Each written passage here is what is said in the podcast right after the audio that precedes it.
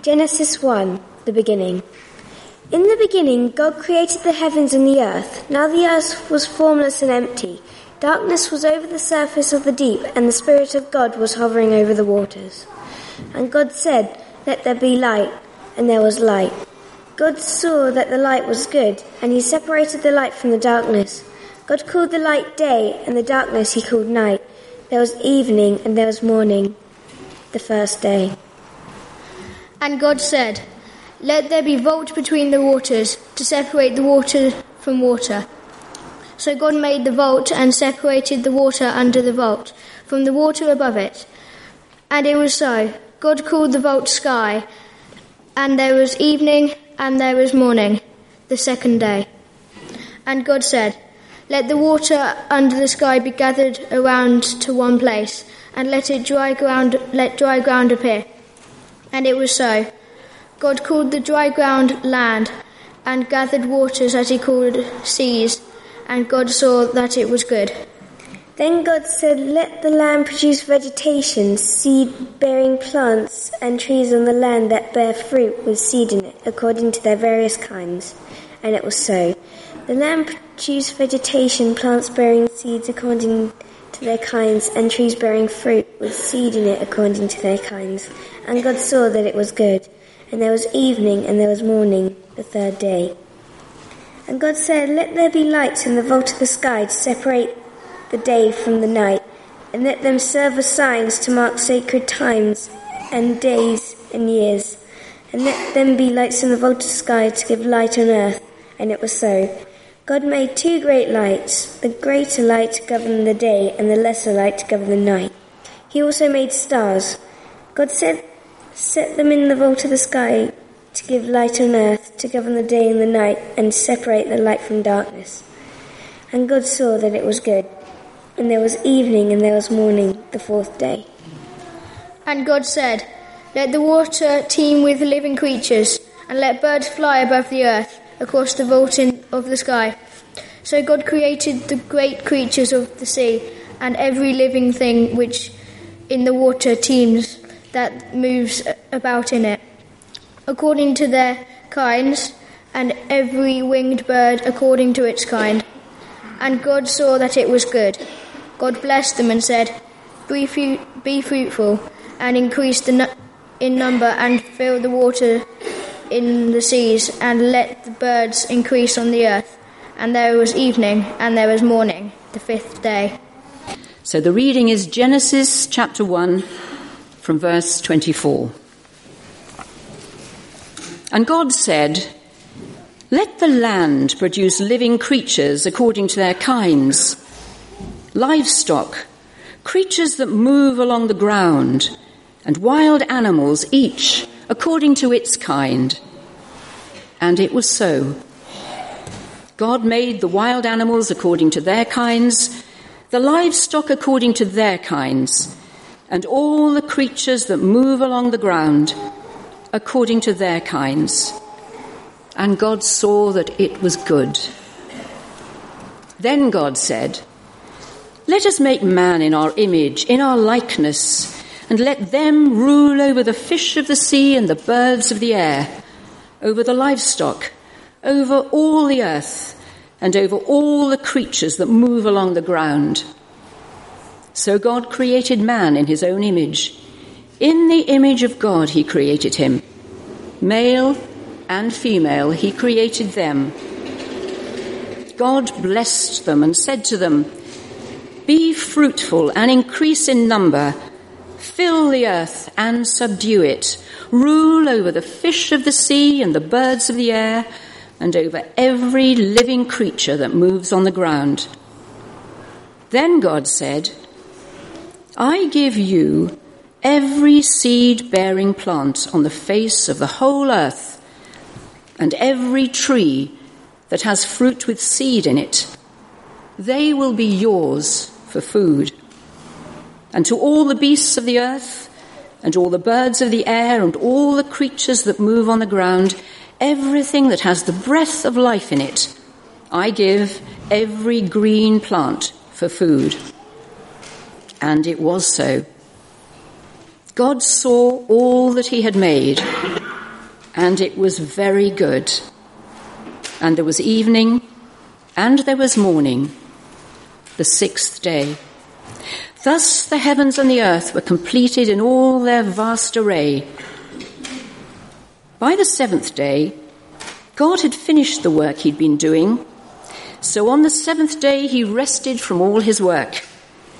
And God blessed the seventh day and made it holy, because on it he rested from all the work of creating that he had done. This is the account of the heavens and the earth when they were created. Without God, where would we be? The answer is we wouldn't be here at all. As Mark Green said, God has created a context for human flourishing. That was the big project. But is it not an extraordinary conceit to suggest that the whole purpose of creation is to create a context for human flourishing? Is that really just why God created people on the sixth day? When you look around the world, is it legitimate to suppose that everything we see has just been created and ordered for our benefit? Just how important do we think we are? We are on dangerous ground here. Some environmental campaigners argue that this worldview has played its part in contributing directly to the ecological crisis, which looms ever larger on the horizon.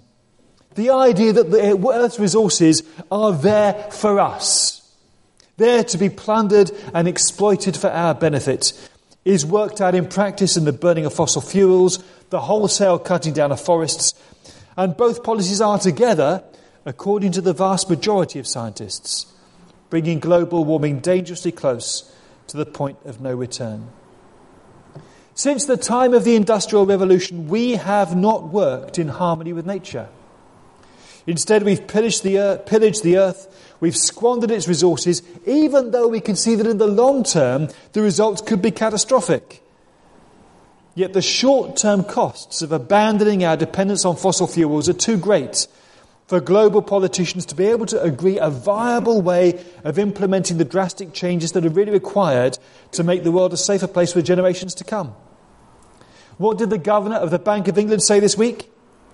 He said the challenges currently posed by climate change pale into insignificance compared with what might come, but also that this generation has little incentive to avert future problems. The impact on future generations could be immense because once climate change becomes a defining issue for financial stability, it may already be too late. And what does the church have to say about this problem? Well, over time, the church has sent out mixed messages, really. Because the problem is that, read a certain way, the Bible does appear to license, if not even require, the human domination of the natural world. According to Genesis 1, we are made in the image of God, and it's our job to rule and subjugate the created order. This is the language of power and violence. That verb subdue in Genesis 1:28 is used elsewhere of conquer, enslaving, assaulting, and trampling underfoot. The idea that we are born to rule the world and the world is there to be ruled can be derived from the creation story in Genesis. And that's why some people point the finger at the Christian faith for our current ecological woes. They say the church has provided the world with a worldview that gives humanity the mandate to exploit the earth and its resources at will to serve our own ends. That's what it's there for. And so, with apologies to Mark Green, who can't answer back, the problem with saying that the whole purpose of creation was to provide a context for human flourishing only serves to encourage that harmful perspective. Yes, we are created on the sixth day in the dramatized account of creation that we find in Genesis 1. But let's not get too conceited here. We don't get the day to ourselves. We share the sixth day with the creation of livestock, the creatures that move along the ground, and all wild animals. We might be made in the image of God, but we are still a carbon based life form. We are still just one of the innumerable species of creatures that live here on the earth, albeit a very special one. And in God's original mandate, the world, the world is vegetarian in its entirety, something which, incidentally, is a major problem with taking the creation account too literally. So, yes, God says to the people He's created, I give you every seed bearing plant for food, every tree that has fruit with seed in it for food, and they are yours to eat. But actually, it's the same for the animals as well. To the beasts of the field, the birds of the air, everything that moves along the ground has breath of life in it. To all these creatures I give every green plant for food too. So, yes, the earth's resources are available to sustain us, but equally they are there to provide food and sustenance to the rest of creation as well. They are not there for the exclusive benefit of the human race, they are there to be shared. The world is not all about us. So, what about this harsh language of ruling the world and bringing it into subjection? How do you get away from the destructive connotations of that? Well, those here who are keen gardeners, and I know I'm not one of you, but those of you who are, you will know just how much time you spend in the garden pruning, trimming, cutting, digging. If you keep your garden under control, weeds will be a fairly small proportion of the contents of your green waste bin every fortnight. Vast amounts of material will be there from plants that are healthy and valuable and fruitful and beautiful, but they need to be pruned, cut, controlled to get the best crop of fruit, to get the best display of flowers. If you want a magnificent garden, you need to be busy with your secateurs and loppers because unchecked natural growth does not yield the best results. There is something, violent is too strong a word to use, but you wield the secateurs and loppers to bring your garden into order. There's the old story, isn't there? The country parson having a chat with a farmer about the crop of barley growing in the field. It's wonderful, isn't it? says the parson. What could be done when you and God get together? Yeah, says the farmer. But you should have seen this field last year when God had it to himself. and that's the point. Unchecked creation grows rampant, uncontrolled. For us to be able to live in the world, creation needs to be controlled and ordered. God did not create us and place us in a world where everything we needed was automatically there for our benefit. No, the mandate from the word go was to work in the world, to make it a habitable place for us, to harness its resources and make it fruitful. There is a fine but a very clear distinction between working in the world to make it fruitful so that we can enjoy its benefits and plundering and exploiting it and causing irreparable damage in the process. In the creation story, God spends six days making the world, and when He's finished, He makes people, us human beings, made in His image, and says, Right, I'm putting you in charge of all this now. You see, it isn't actually all about us at all. All this was not made for our exclusive benefit. God made a marvelous world, an amazing world, and He did so as an extraordinary act of creative and loving genius. And then He says to us, people whom He's made in His own image, as His representatives, if you like, I want you to take care of this. I want you to look after this world that I've made. I want you to govern it and manage it on my behalf. I own the place. You are my managers. Managers made in the image of God. That's a different thought, isn't it? It's all about our part in God's plan and purpose for the world that He has made. So the work of creation, setting up the world, takes six days. Then God takes a well earned break to enjoy the fruits of His labour, and He says to us, Okay, it's over to you now. You run the world, you look after it, you manage it for me. And He wants us to do that in continuity with the way in which He made the world in the first place. At the beginning, it starts, as a, starts out as a watery, dark, chaotic void, and God brings order. Light is created, darkness is banished to the night time.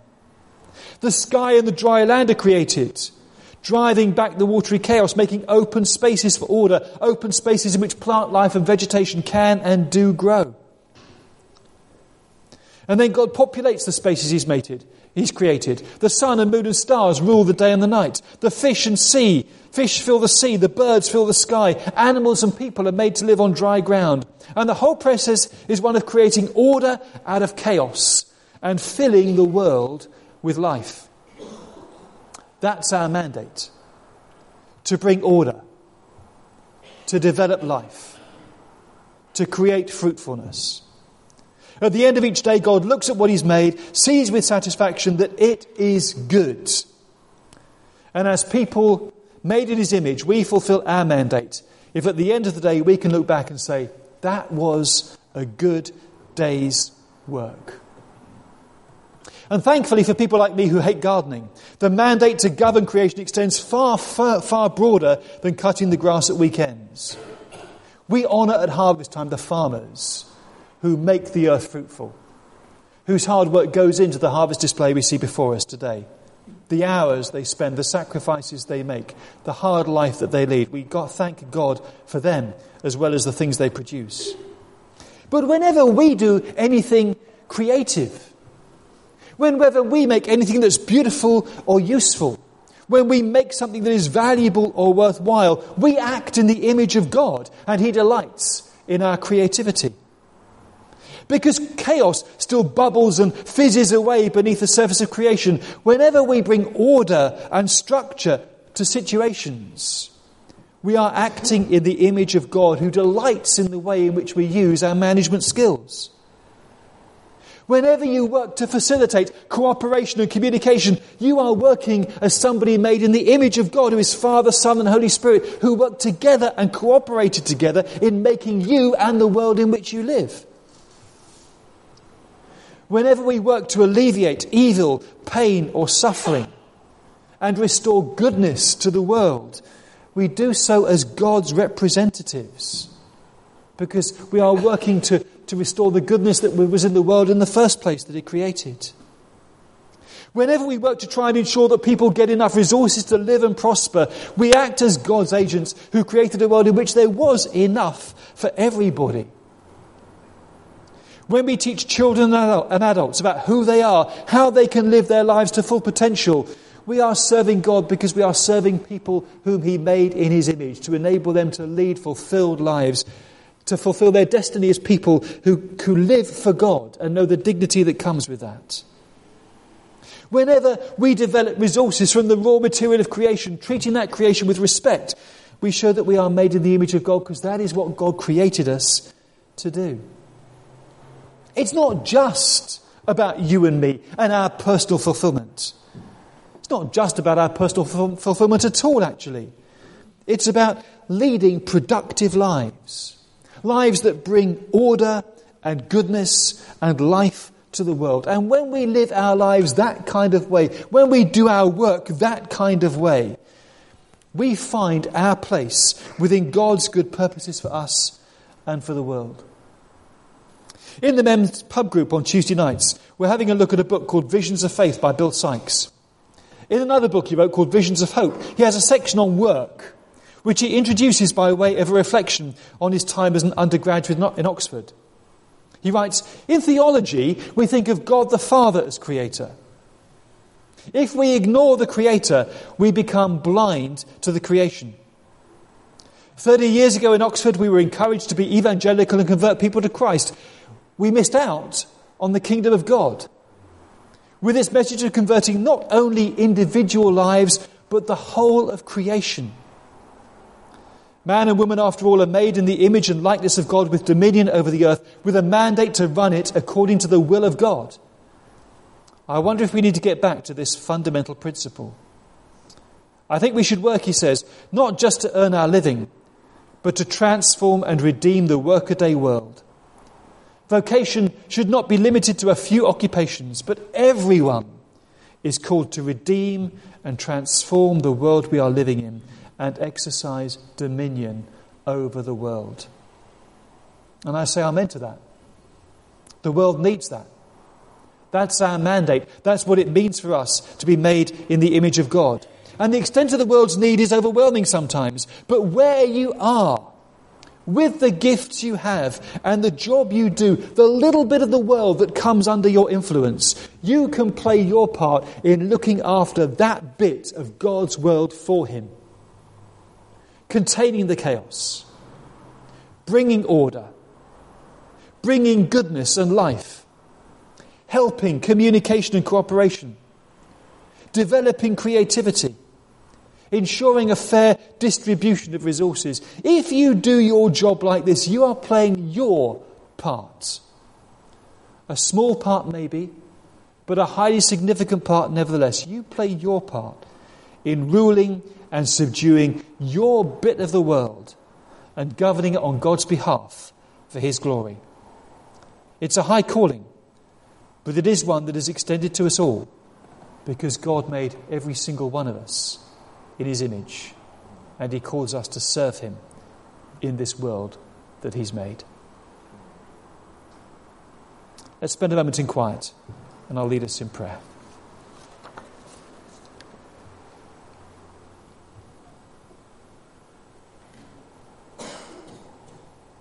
Lord, without you, we wouldn't exist at all. You made us the people that we are.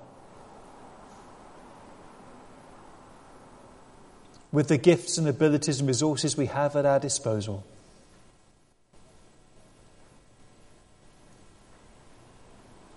And you've placed us where we are. Some of us are happy with where we live and how we work, and we thank you for that. Others of us wish that things were different.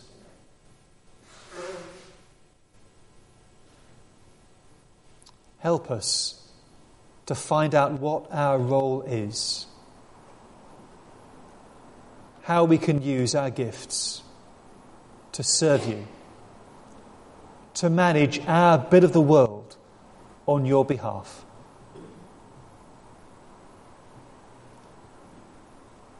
And help us by how we do what we do to bring order, goodness, communication fairness, life, beauty. Help us to bring these things into your world as we do all that we do in your name and for your sake. May what we do be part of the great harvest of thanksgiving and praise and glory that's due to your name. Amen.